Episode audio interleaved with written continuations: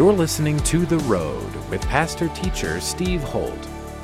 Young people, all of you, young people in this room, and I'll let you decide what number in the age chronology that is. But all of you that are in this room and you care, you might be young at 65, you might be old at 14.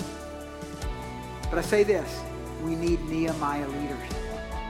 We need Nehemiah leaders in business. We need Nehemiah leaders in media. We need Nehemiah leaders that are artists. We need Nehemiah leaders that are political. We need Nehemiah leaders that are pastors. We need Nehemiah leaders that are accountants and financiers. God, I believe, has created each one of you so incredibly unique. You have a part of the wall. At The Road, our mission is to empower people to change the world. For more information on The Road, visit theroad.org. We hope you are encouraged by today's message from pastor teacher Steve Holt.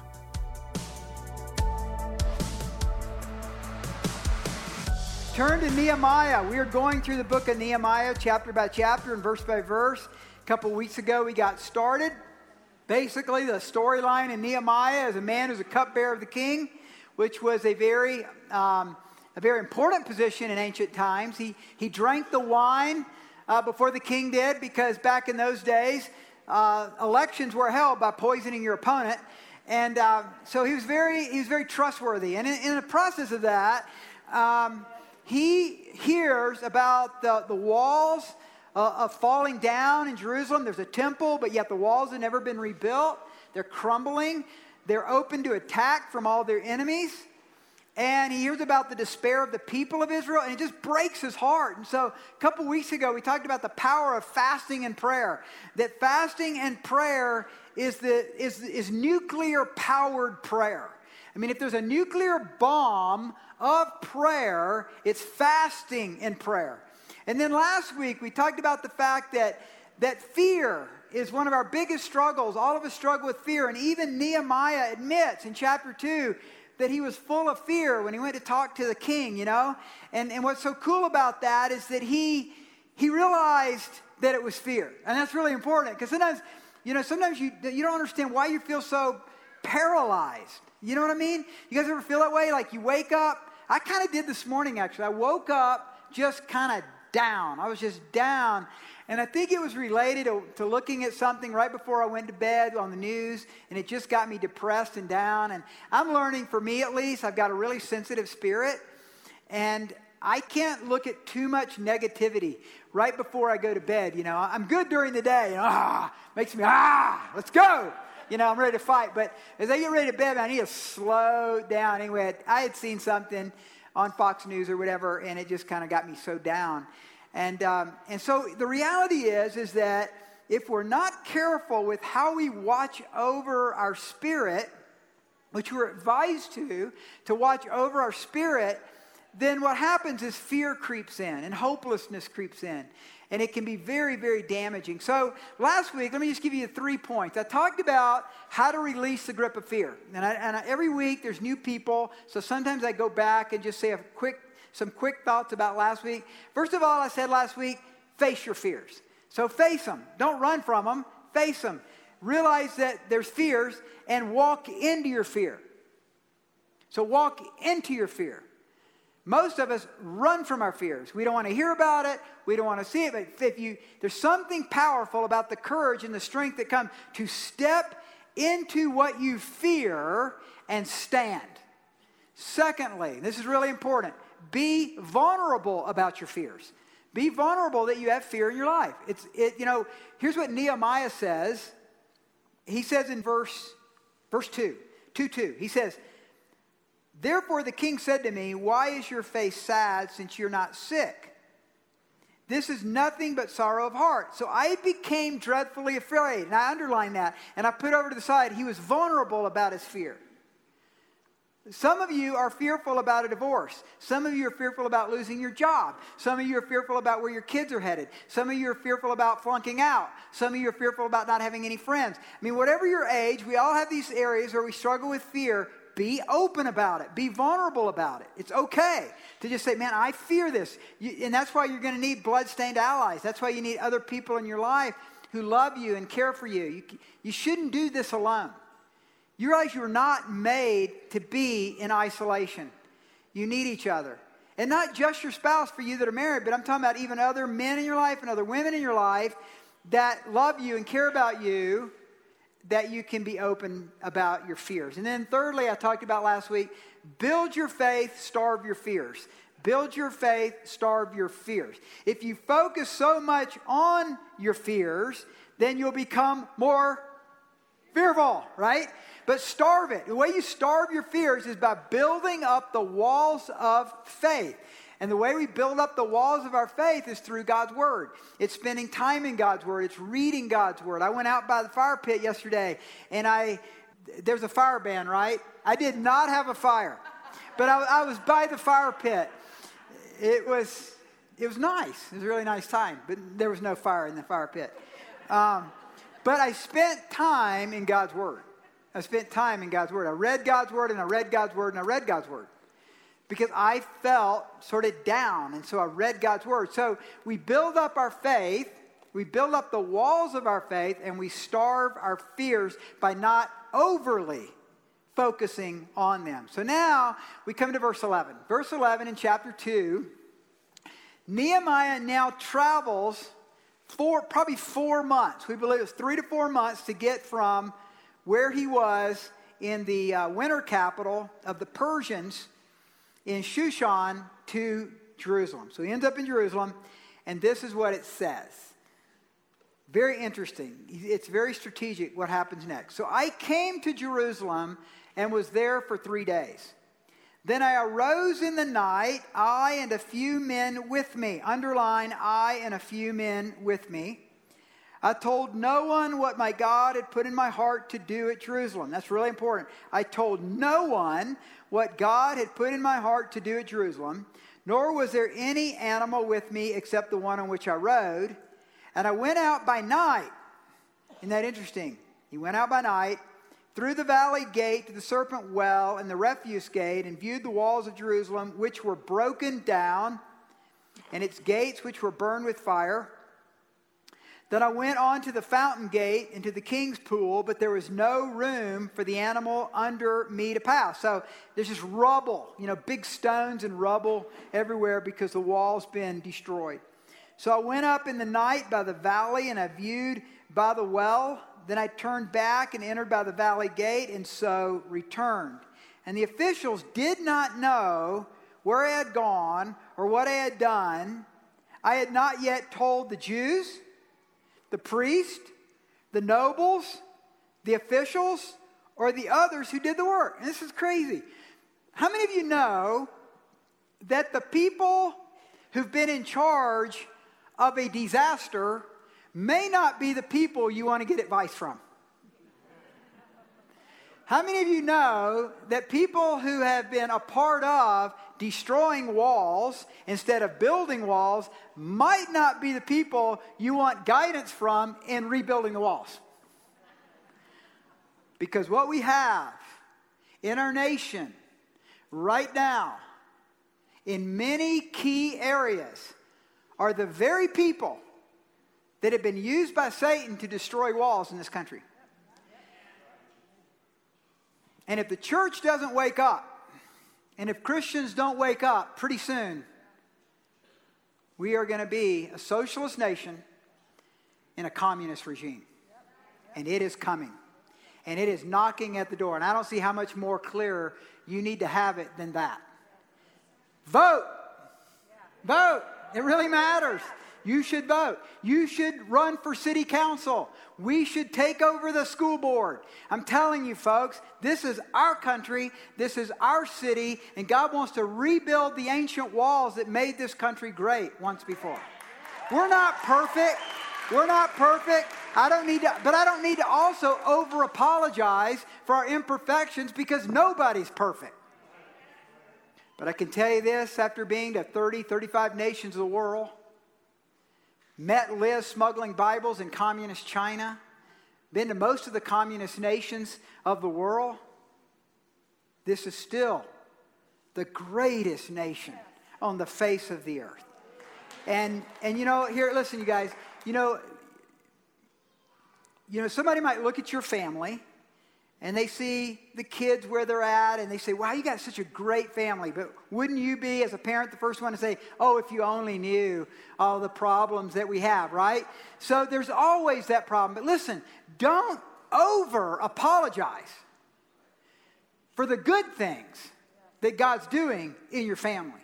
You can either focus on the negative or you can focus on the positive and work on the negative, right?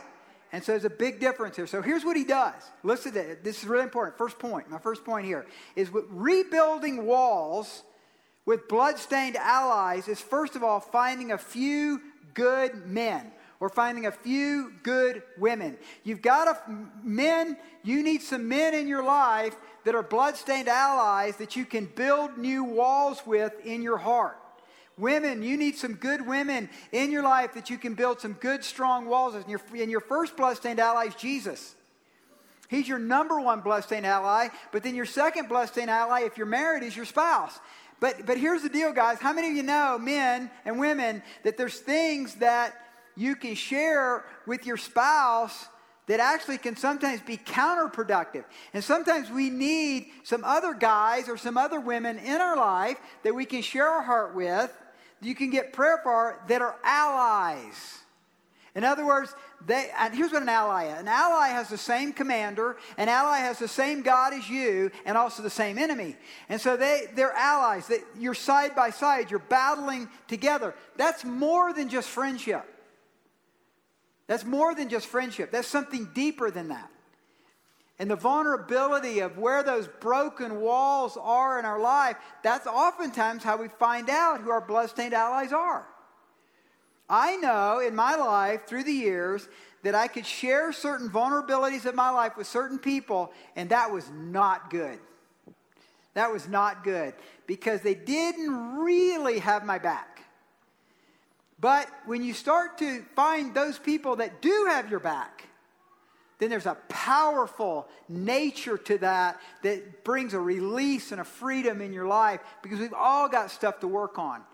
And so, as we're going through Nehemiah, I'm kind of looking at it from the perspective of our nation and rebuilding walls, but I'm also talking about it in our personal lives. So, number two, this is important. Number one, build new walls with the right people. Number two, honestly assess your situation. Honestly assess your situation. So, Liz in putting this together here, this school in a box, has realized through the communication we have with many policy and, and political, political operatives that are kind of in intelligence and aspects that, that are coming out of Denver and out of the school boards, what's happening in our schools. It's kind of been a wake up call, and so we're assessing the situation. So, what, what um, Nehemiah is doing here, I think he's looking at the foundations of the walls. And he's asking the question are the foundations still strong enough to build the new wall? And by the way, that new wall is the Wailing Wall that you have there in Israel today. Some of you have been to Israel, or you're going to go with me in, in March when we go, but we will be at one of these original walls. But that foundation's key. Here's what I believe about America I believe the foundation is still there. I really do. I believe our Judeo Christian foundations, our biblical foundations, our values and our morals, I think they're still there, but all around it it's crumbling. We'll find out. So, Amy, would you stand? Amy Lathen, I want you to stand. Amy has been a county supervisor. Amy has run for mayor. Amy's been with me for 15 plus years. You know, you guys, your whole family. Anyway, I asked Amy, and she accepted to take on a new ministry we're developing at the road called Public Policy. Um, and she's going to begin to form a team. If you are interested in public policy, talk to Amy. And this, this is everything from school board to, to city council to mayor to governor. I mean, all that stuff. We're going to begin to start forming a public policy ministry where we know what the heck is going on, you know. And so, thank you, Amy. Thank you. So, we're honestly assessing the foundations even of our nation. And so, I have a picture up here. This has been in my bedroom for 20 years. Um, you probably can't see it super great, but we'll put it down on the floor. After the sermon, you can come up. But this is a portrait that was painted right after the signing of the Declaration of Independence about the first prayer in Congress. And if you, if you know anything of the history, and I'll talk more about it on Wednesday night at strategic prayer, but the founding fathers were struggling. They were struggling to put together the Constitution. And in that process, someone suggested, I think it was Benjamin Franklin, which is ironic because he wasn't even a Christian, but he suggested they get down and pray. And so this is a portrait of them praying. I got this 20 years ago. There were 300 prints made. I went to Pensacola, Florida for a revival that was happening down there 20 years ago. Bought, bought this, and um, so I'll talk more about it on Wednesday night. But this is a picture of the foundations of America. Built on prayer, over half of the signers had a theological or seminary background. These were men of God, and even of those that were not Christian, they were strong in their belief in a one true God. So the question before Nehemiah right here is Is there enough left? Is there enough left to build? Men and women, what about your life? You're here. You're here on a Sunday morning. You could be in the mountains, you could be hiking, you could be fishing or hunting or whatever but you're here. Because you have enough foundation built into your life, you want more of God, you want to experience His blessing, you want to know Him in a deeper way, right? So I can tell you, you have a good foundation. But God wants to rebuild some areas of our life, right? Some of the gates, some of the access points are burned down. We need bloodstained allies. We need men and women who will not give up when you want to give up. And you will not give up when they want to give up. We so desperately, church, need each other. We desperately need congregations that are unified. But listen, this is really important. You hear me say it every week. I'm going to say it again. We need churches that are unified with other churches. We've got to quit quibbling over theological differences or stylistic differences or whether they, they do this or that or that or this and believe that Christ crucified is the main message. That the life, death, and resurrection is the main message. We may differ on our interpretation of Scripture. We may differ on whether there's spiritual gifts or not spiritual gifts, or whether there's miracles today or not miracles today, or whether you raise your hands or you like your hands in your pockets. I don't care. Got to work together. We've got to unify. Yes, I wouldn't go to that church. Yes, I wouldn't maybe worship that way. That's not going to change us, but what it does is as we become bloodstained allies with each other, we push back darkness. It's so important. So the Sean Feucht outreach, all these churches have come together. We're doing it together. We had a meeting here on Thursday turned into a powerful prayer meeting at the beginning. Gabe Vallier, some of you know Gabe because I've interviewed him here, one of the leading up and coming young Latino pastors in Colorado Springs, really good friend of mine. He came up to me before the meeting and he said he had a he had something really strong in his heart. And I said, Gabe, share it with the group. And what he had wasn't a dream, it wasn't a vision, but he had this sense that a civil war is coming. And he saw in his mind's eye white people killing black people, and black people killing white people, and people coming into churches and, and killing people. I've heard that like eight or nine times in the last two months. God is speaking to his people. That's the precipice we're on. And that led into a powerful prayer meeting as, as us pastors began to call out and cry out to God. Come on Wednesday night. That's our strategic prayer night. We started that because of all this. We never had a Wednesday night prayer meeting at this church until, what, three months ago when we started it, and it's been growing in intensity. Last Wednesday night, I talked about destined to overcome and how we overcome in prayer. And we're going to do part two and a part three over the next few weeks. Ne- not this week, but the next week, we're going to be praying specifically for the Sean Feucht uh, outreach. How many of you know who Sean Feucht is? Raise your hand. Okay, some of you don't have your hands raised. Okay, just, just go and look it up on YouTube. It's Feucht is F E U C H T. F E U C H T. And God's using this young man to go into some of the most devastated areas of our city, right down into CHOPS in Seattle, Portland. He's in New York right now, New Jersey, New York right now. He just he's gonna he's gonna fly out after he does our outreach at Memorial Park. He's gonna fly straight into Minneapolis. There, and two to three thousand usually come out for his events, with hundreds getting baptized. And we're gonna have baptismals out there. It's gonna be it's gonna be fun. Verse 17. Then I said to them, You see the distress that we are in how Jerusalem lies waste, how America lies waste, we might say, and its gates are burned with fire. Come and let us build the wall of Jerusalem that we may no longer be a reproach. And I told them of the hand of my God, which, I, which had been good to me and had been upon me, and also of the king's words that he had spoken to me. So they said, underline this is the theme of Nehemiah. This is the theme of Nehemiah. Let us rise up and build. Let us rise up and build. Nehemiah is a man of action. How many get sick of words, words, words, and no action? Anybody like that? Turn to your neighbor and say, I get sick of words, words, words, and no action.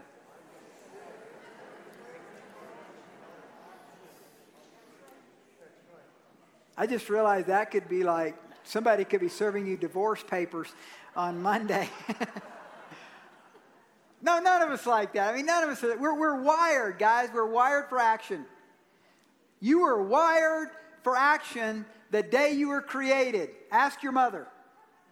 You are wired for action. Your kids are wired for action. They're wired to talk, they're wired to scream, they're wired to crawl. You don't have to tell them now Today, we will start crawling.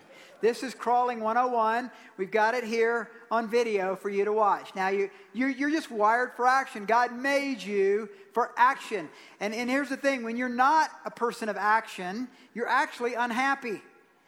You, know, you ask anybody who's a quadriplegic or a paraplegic, it's so hard for them because they know they want to walk, they want to run, they want to do stuff, and you're wired for action. And so, what kind of action? Is probably the most important thing. Not that you're wired for action, but what your actions are. And our actions are always going to be either evil or good.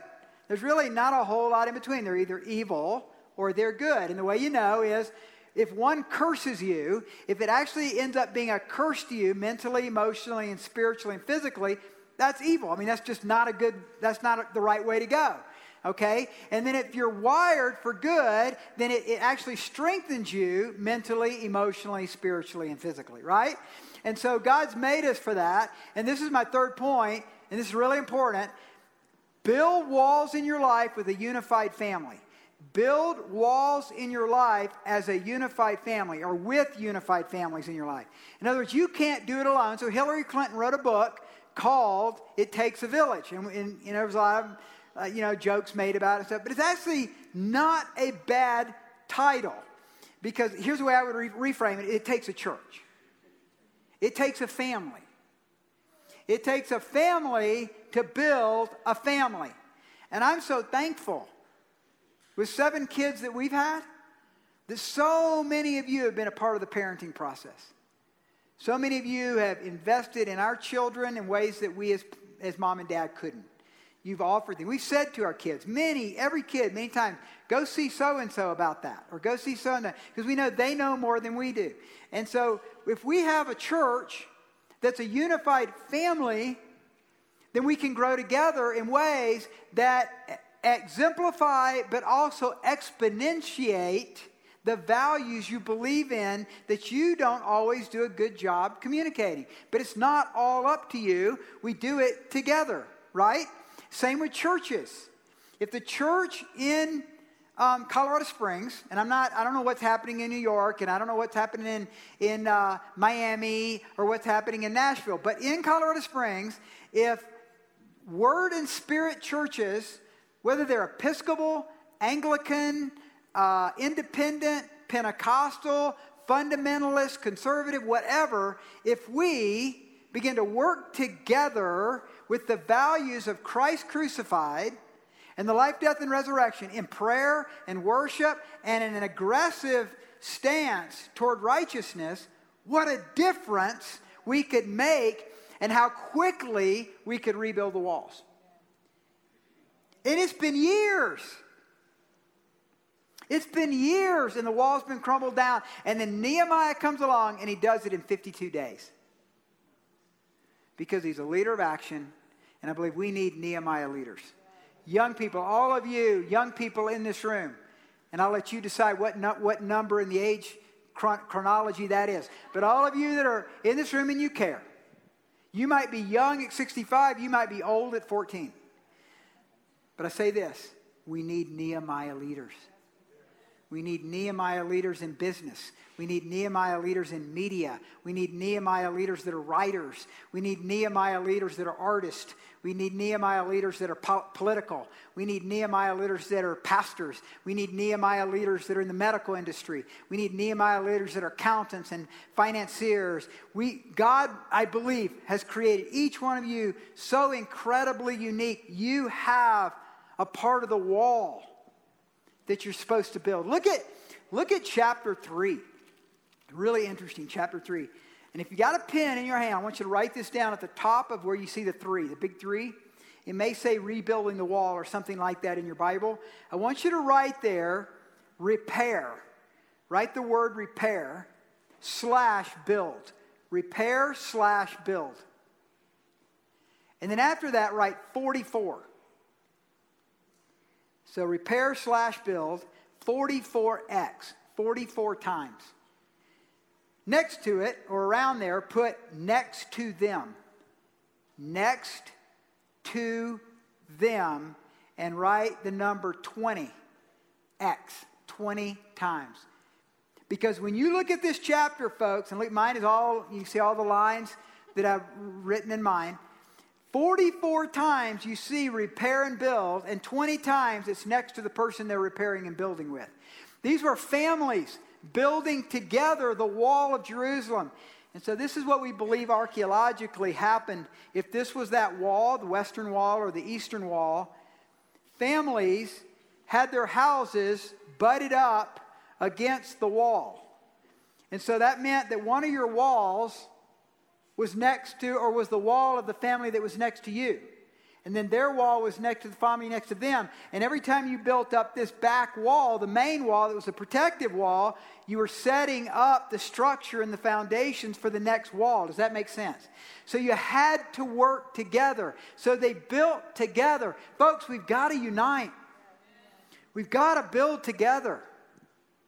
And for you that are here today and you've been kind of you know, isolated from the body of Christ, you that are online and you've been isolated from the body of Christ, you've got to get united with some other families. You've got to find that unity. And I look forward to that day when we're all back together again. But this COVID thing, I'm going to tell you guys, they're going to milk it for all it's worth as long as they can. So at some point, at some point, you may have to take a step of faith and leave your house. Okay? Now, I'm not, listen, I'm not talking about people who are immune compromised. I'm not talking about those that are maybe even watching someone who's immune compromised. I totally get that. But I'm telling you, men and women, that we are living in a pandemic of fear, not a coronavirus. And God is, is speaking to us to step out by faith. Now, I'm going to get in trouble with what I'm going to say next, but I'm used to it. I don't wear a mask anywhere I go. And you know what? I've had, I've had several people almost in every place come up to me and say, I'm so glad you're not wearing a mask. I wish I had the courage to do that. So I'm getting my hair cut. I did wear a mask to get my hair cut. You can't get your hair cut if you don't get, wear a mask. So I got my mask on. She's got her mask. And, and I said, So what do you think about all this mask stuff? I'm just curious. And then she goes, Stupid. And then she begins to tell me, just, I mean, she just went up and down, man, up and down.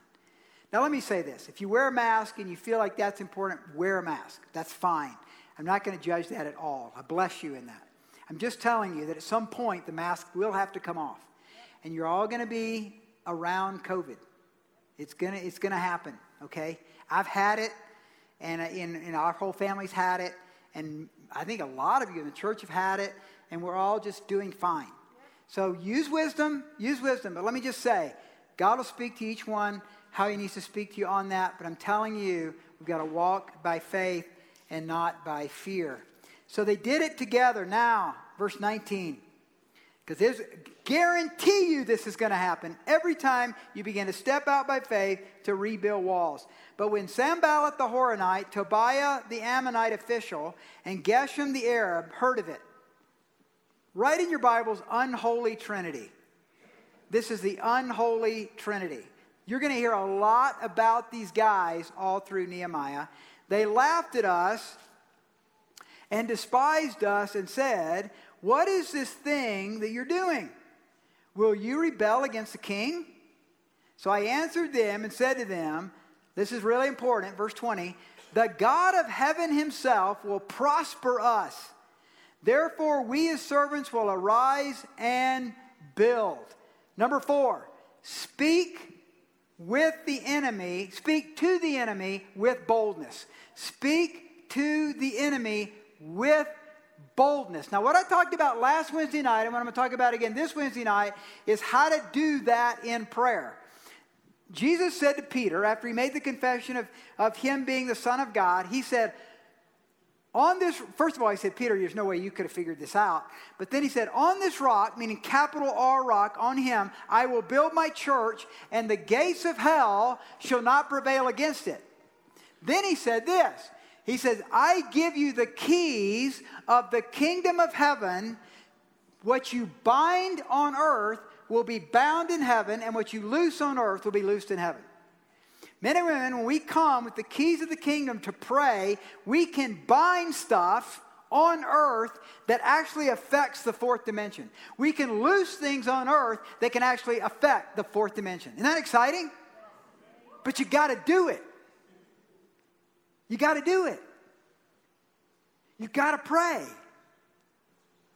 And if there's one thing that I've seen in my own life, and in many of our lives, is the negligence to pray.